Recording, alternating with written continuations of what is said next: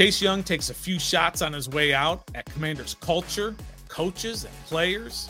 And is Sam Howell officially the man? Is it over?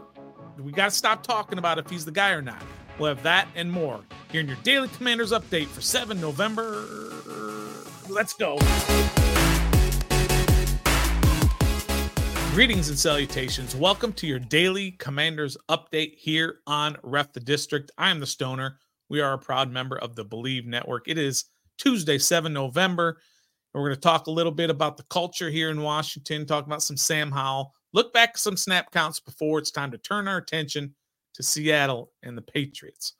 So let's talk a little bit first before we get going about you as our supporters. We appreciate you every time. Man, you guys have really been showing out lately, hitting those like buttons, hitting those subscribe buttons, notifications. Again, if you're on audio, make sure you leave a rating and review on wherever you get your podcasts on Apple, Spotify, Amazon, Google Podcasts, all those great places.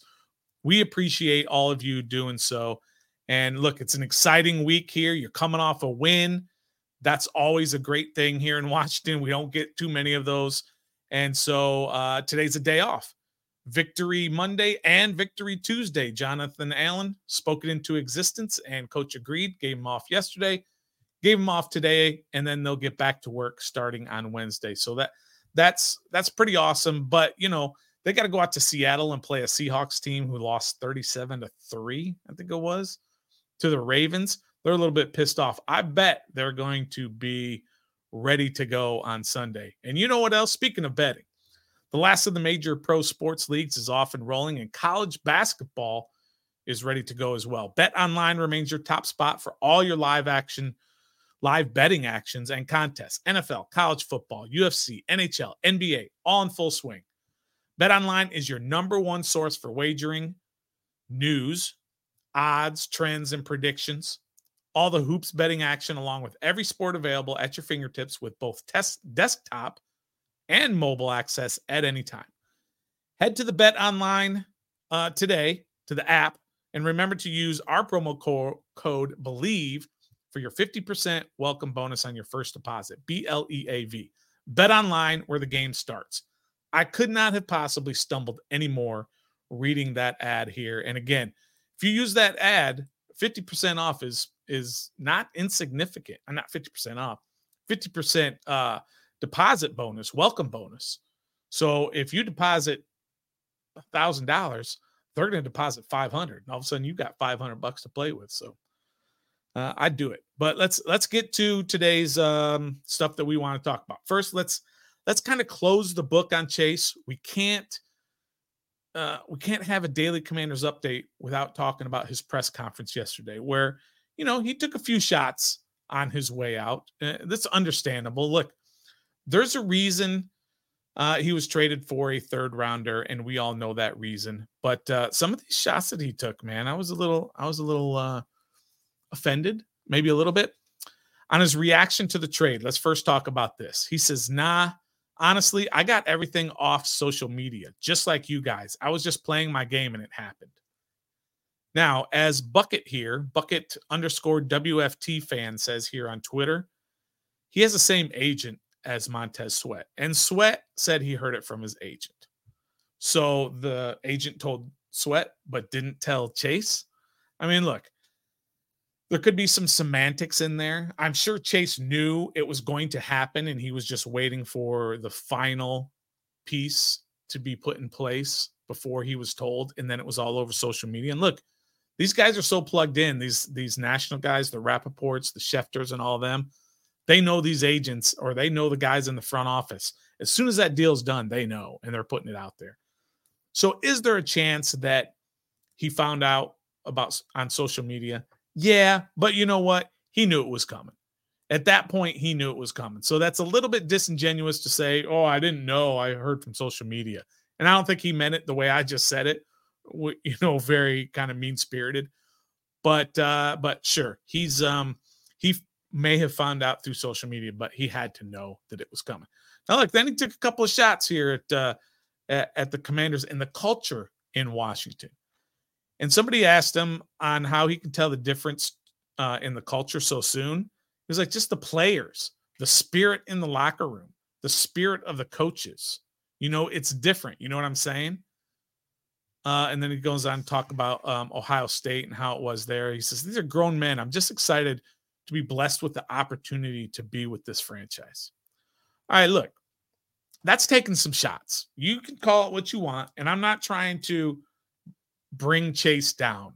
Look, he was a number two overall pick. We were all big fans. But he's he's kind of saying that that in Washington, the coaches and the players are not don't have a winning attitude. Well, let me just say this. One parting shot for Chase Young. Chase Young, you were a captain here for two years. Your rookie year, you were a captain, and your second year, you were a captain of this team. And I could be getting that wrong.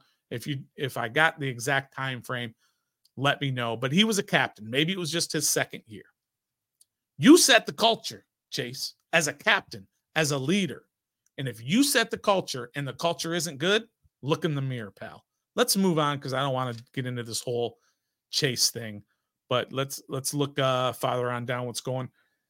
Sam Howell. Sam Howell has been awesome the last two weeks, great the last five weeks, and pretty darn good in his 10 starts in the NFL so far. You start comparing his numbers, his 10 starts, not just to the guys this year, but let's start comparing him to history. Start comparing him to the Kirk Cousins. Say what you want. I'm just throwing it out there. He's been a good quarterback the Kirk Cousins of the world, the Joe Burrows of the world, and their 10 starts. Go look at Jalen Hurts' first 10 starts. You can be like, wow. There's something there with Sam Howell. And we're all starting to see that. And if he can stay healthy and if he can continue to get good coaching, which it seems he is, especially the last few weeks, the race for not the race, but the the search for a franchise quarterback could be over. I'm not yet ready to say it is over, but it's by far as close as it's ever been. And we've got some tough games against some tough defenses coming up. Seattle can actually be run on pretty fairly easily, but they're always a tough out there in Seattle. You got the San Francisco defense, you got the Dallas defense.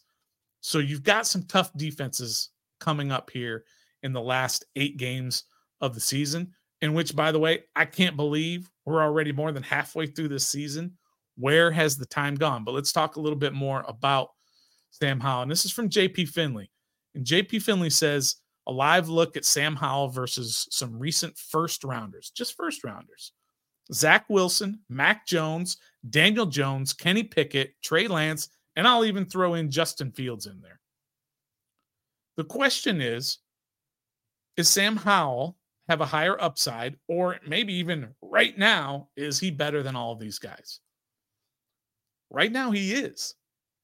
He may not have as much upside as, say, a Justin Fields, but all those other guys, you're going to tell me, not being a homer, but you're going to tell me you would take him, you wouldn't take him over Mac Jones? You saw Mac Jones last week. Woof. So I'm just saying that Sam Howell may be the guy. We're getting really close to making that decision. Here's the big issue with Sam Howell going forward. What happens if Eric Bieniemy does not stay on? And there's a probably a greater than 75% chance that Eric Bieniemy will not be here next year. That's just my opinion. That's uh, on whether or not he's going to be here. I'm not saying whether or not he should be here. But if he's not going to be here, you think about he had his last year in college, he had the North Carolina offense. His first year in the NFL, he had Scott Turner's offense. His second year in the NFL, he had Eric Bieniemy's offense. His third year in the NFL, he could possibly have another offense to learn. He's a smart kid. He understands football very well. He's the son of a coach. So he's been around football his whole life. That's not saying he can't pick it up, but if you want to say Eric Bieniemy gave him a new offense and he struggled early to kind of perfect it and maybe now he's got it, that's what you're looking at. You're looking at time for him to develop even more. So that's just a wrinkle in the whole thing on on the end of the year. What's it going to look like in terms of what the owners are going to do in terms of head coach, offensive coordinator, and Sam Howell? I mean, this this whole regime could just say, you know what, we're cleaning house. We don't even want that quarterback. We want the the new GM and the new coach to come in and choose their quarterback. So just keep things like that in mind because uh, uh, because it's all coming to a head. Eight weeks from now, nine weeks from now, if you count the bye week, it's going to be interesting to see what's going to, uh, uh, you know, what's going to happen at the end of the year with these guys, with the coaches, with the owners, with the GM, with the quarterback, playoffs, no playoffs, draft picks, all that's going to be super interesting. All right. So, last little bit of word on this past week with the Patriots. I love looking at snap counts uh, because snap counts kind of tell you the faith that the coaches have and what they're planning on doing or what they planned on doing during that game. So against New England, here's the offensive snap counts. Of course, you had your five offensive linemen and your quarterback all have 100% of the snaps. Um, so that's obviously a, a, real nice consistency that they've had there. Um, your receivers are all playing big numbers and everything. And then you got, I like looking at the guys at the bottom and see if maybe they should get more. Cole Turner had four snaps. Four snaps. Remember last week, I think it was last week, maybe it was a week before. He was, I think it was a week before against the Giants. He didn't even dress for the game. He was in, uh, inactive. So that's kind of what the coaches think of of Cole Turner right now. And it's probably going to be because of his blocking. John Bates is a better blocker. Logan Thomas is a better blocker. You can't block, you're a liability at this time. So that's probably why he only got four plays. Armah is being listed as 10. Um, I like Armah. Uh, if you see our other um, video we just posted uh, earlier today about his nine snaps that uh, that we found. Uh, Byron Pringle, Pringle, had 18 snaps and he made the most of those. He was really good on Sunday. And then uh, Crowder had 37 snaps, based mostly in place of uh, Curtis Samuel. Crowder and uh, Dyami Brown seemed to um, make up those spots. So that's the offensive snap counts. And then let me go real quick to the defensive snap count. Sorry, might be a little small for you to see. It's small for me to see. Uh, but again, you got you got your guys at the top who are pretty much always going to play 100%, and that's Percy Butler, uh, Jamin Davis, Cam Curl, Kendall Fuller, and then Benjamin St-Juste are all going to play 100%. Then you go kind of go towards the bottom. Again, if you look at KJ Henry, had nine snaps. He made the most of those nine snaps. And let's you know that that sack was a sack and he only had nine snaps and he was in on that last play um, when they got the interception. Kj henry and andre jones jr who had 14 snaps he was in there on that as well. One interesting that you notice on there is danny johnson who's at the very bottom. He didn't get one snap because emmanuel forbes was in there for 70 what is that 79% 75 sorry i can't read it um, of the snaps. And when he wasn't in there, it was usually because they had an extra safety or an extra linebacker. We saw a lot of 4 3. We saw a lot of Hudson, Mayo, Dame, Davis in the game for certain parts uh, to stop that run. So, uh, look, we'll see what happens going forward. I just thought it was really interesting that um, some of these changes with those snap counts. Danny Johnson, who really proved himself, uh, found himself on the outside looking in this week as Emmanuel Forbes took most of those snaps at corner when needed. So that will wrap up uh, today's uh, Daily Commanders update. Again, we appreciate everybody. Check out all the stuff we're doing on our channel. We're putting out a lot of great stuff, some film work. You guys have responded really well to the film work we're putting out. Don't forget tomorrow night live 7:30. Make sure you're there uh, on our flagship program Thursday. Again, we'll have another Daily Commanders update with Nathan. Friday, uh, another daily commanders update. But Saturday, our game preview for the Seahawks is going to be awesome. Former Seahawks player Lofa Tatupu is going to be joining us for our game preview. That's going to be awesome. I remember watching him and loved watching him play.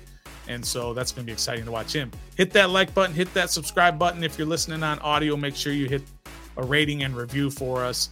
We really appreciate all of you. And until next time, this has been uh, sponsored by Bet Online. Until next time, be a fan.